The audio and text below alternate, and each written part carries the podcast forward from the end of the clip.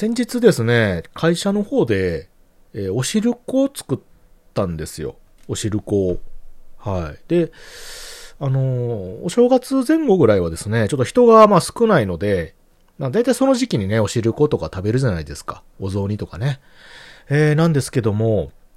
ちょっとね、食べる機会がなくて、えー、まあ会社が本格的に始まって、えーお正月前後ぐらいに買ってた、あ小豆とお餅ですよね。これを使って、えー作って食べようかいなというお話があったんですけども、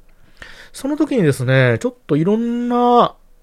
話、相違と言いますかね、皆さんのお汁粉に対する認識の違いがいいろいろ出てきまして、ちょっとその話をしてみようかと思いますので、聞いていただければと思います。谷蔵ラジオ、始まります。Welcome to the cafe where you can heal your heart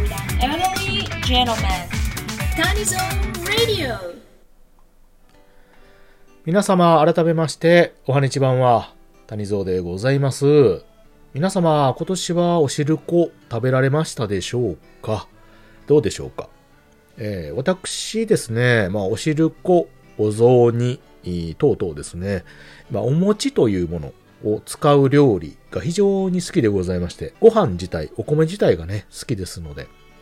それに類似するお餅というジャンルも非常に大好きなんですよね。なので、まあ、この時期になってきますと、結構ね、そういったお餅を使った料理が食べれるということで、非常に楽しみにしている次第ではあるんですけれども、えーまあ、その中で、えーまあ、お餅を使った代表的な料理の一つがお汁粉ですよね。まあ、これどちらかというと、その主食的なものというよりも、まあ、甘味の部類、えー和菓子と言いますかね。えーまあ、和のお菓子と言いますか。まあ、そっちの部類に入ってくるものでもあるのかなと。まあ、ご飯というかね、まあ、それの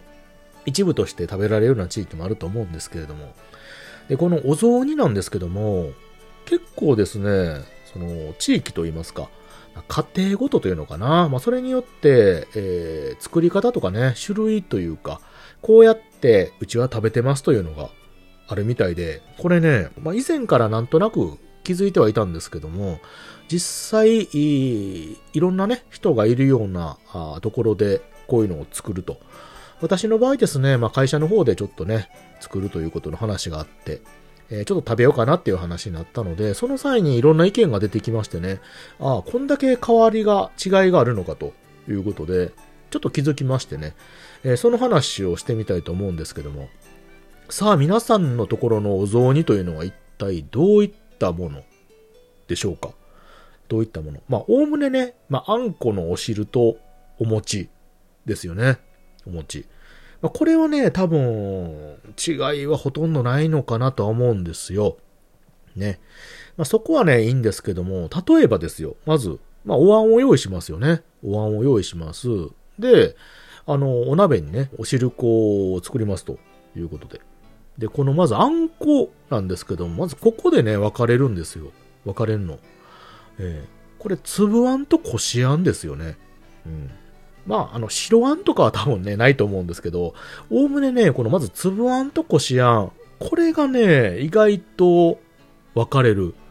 実際ね、うちの周りでも半々ぐらいになったんかな。うん。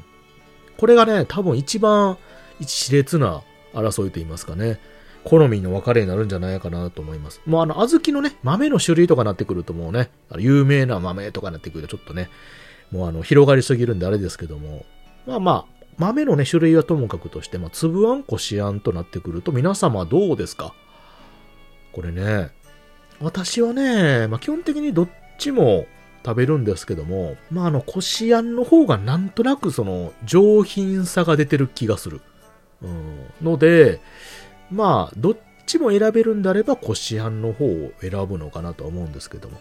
ただですね、まあ、粒あんは粒あんで、あの、なんていうのかな。逆に、そのつぶつぶしたね、小豆が残ってる方が食べ応えっていうのかな。そういうのがあって、まあいいっていう感じもするので、まあ基本的にどっちでも、まあいいかなという感じなんですけどもね。これね、結構みんな譲らなかった。意外と。うん、譲らなかった。でもやっぱり、その同じようなね、ぐらいなんですけど、粒あんの方が、ちょっと多いかなっていう感じだったんで、一応ね、うちの会社でも粒あんの方を用意してました。で、まずこのこしあん粒あん問題じゃないですか。はい。で、これで、えー、お汁を作ると。まあ、あの、純粋に単純なお汁粉であれば、まあ、とりあえず小豆と水分ということで、まあ、これがあればね、とりあえず完成は完成。まあ、細かな味の調整とかもね、あるにしても。で、次、お餅の分類なんですけどね。まずこのお餅の、大きさですよね。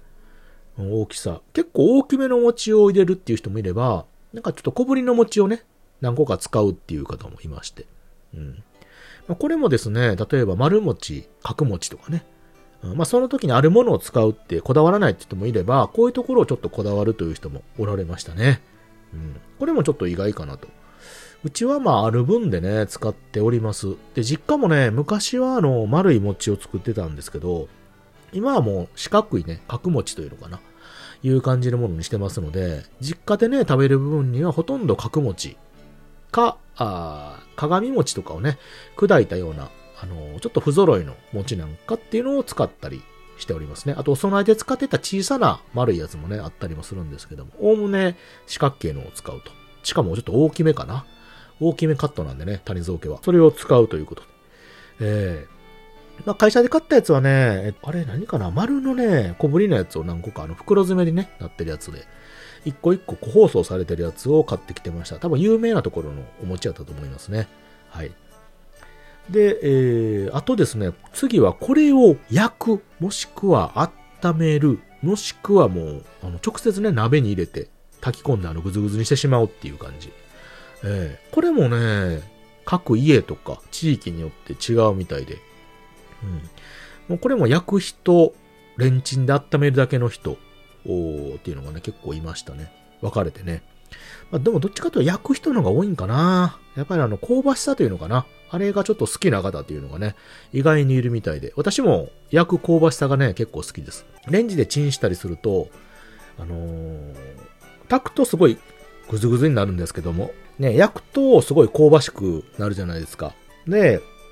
レンジでチンするとね、あの、結構柔らかい、ふわもちになるんですよね、ふわもち。つきたての餅みたいな感じ。レンチンするとね。その柔らかい餅で焦げ目のない状態で食べたいという人もおりますし、で、鍋の中にあのぶち込んで炊くと、まあ、ぐずぐずと言いますかね、本当にあのー、スライムのように溶け出すというほどいくないんですけども、柔らかくね、とろっとなるということで、そういうのが好みとかね、家でやってるという方もおられますので、うん、結構ね、まちまちでした。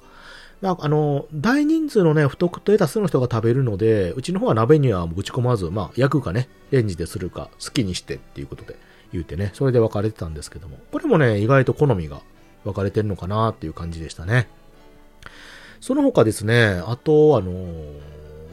餅をね、これちょっとあの、私の認識が違うというか、皆さんちょ、ちょっとなんですよ。ちょっと食べるのでちょっと。うん、餅本当にね、1個とか、2個とかなんですけど、うちのね、家、食べるんですよ、餅いっぱい。だからその、お汁をおかわりせずに、もうとにかく焼いて入れて食べるみたいな感じなんで、平気でね、4個5個とか食べるんですけど、そう。それをあの、普通に会社してたら、めちゃめちゃ食うねって言って突っ込まれたんですけど、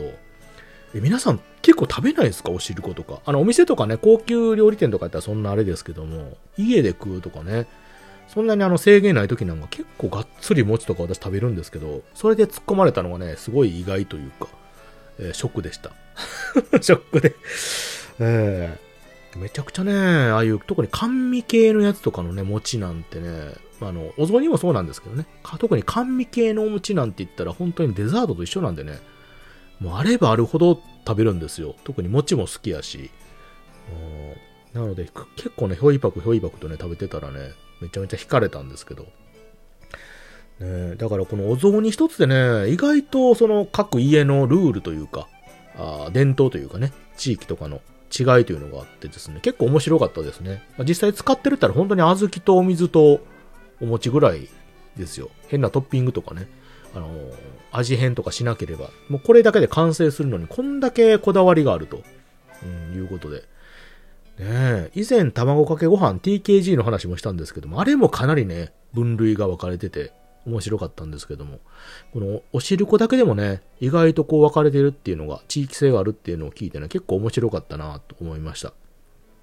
えー、皆さんのね、おしるこ、どんなんですかね。えー、よし、よろしければ皆様のね、おしるこ事情も教えていただければと思います。はい、ということで、本日はですね、えー、おしるこを作っていたら、てんてんてんという話でございました。あー、聞いてくださってありがとうございました。またね。バイバイ。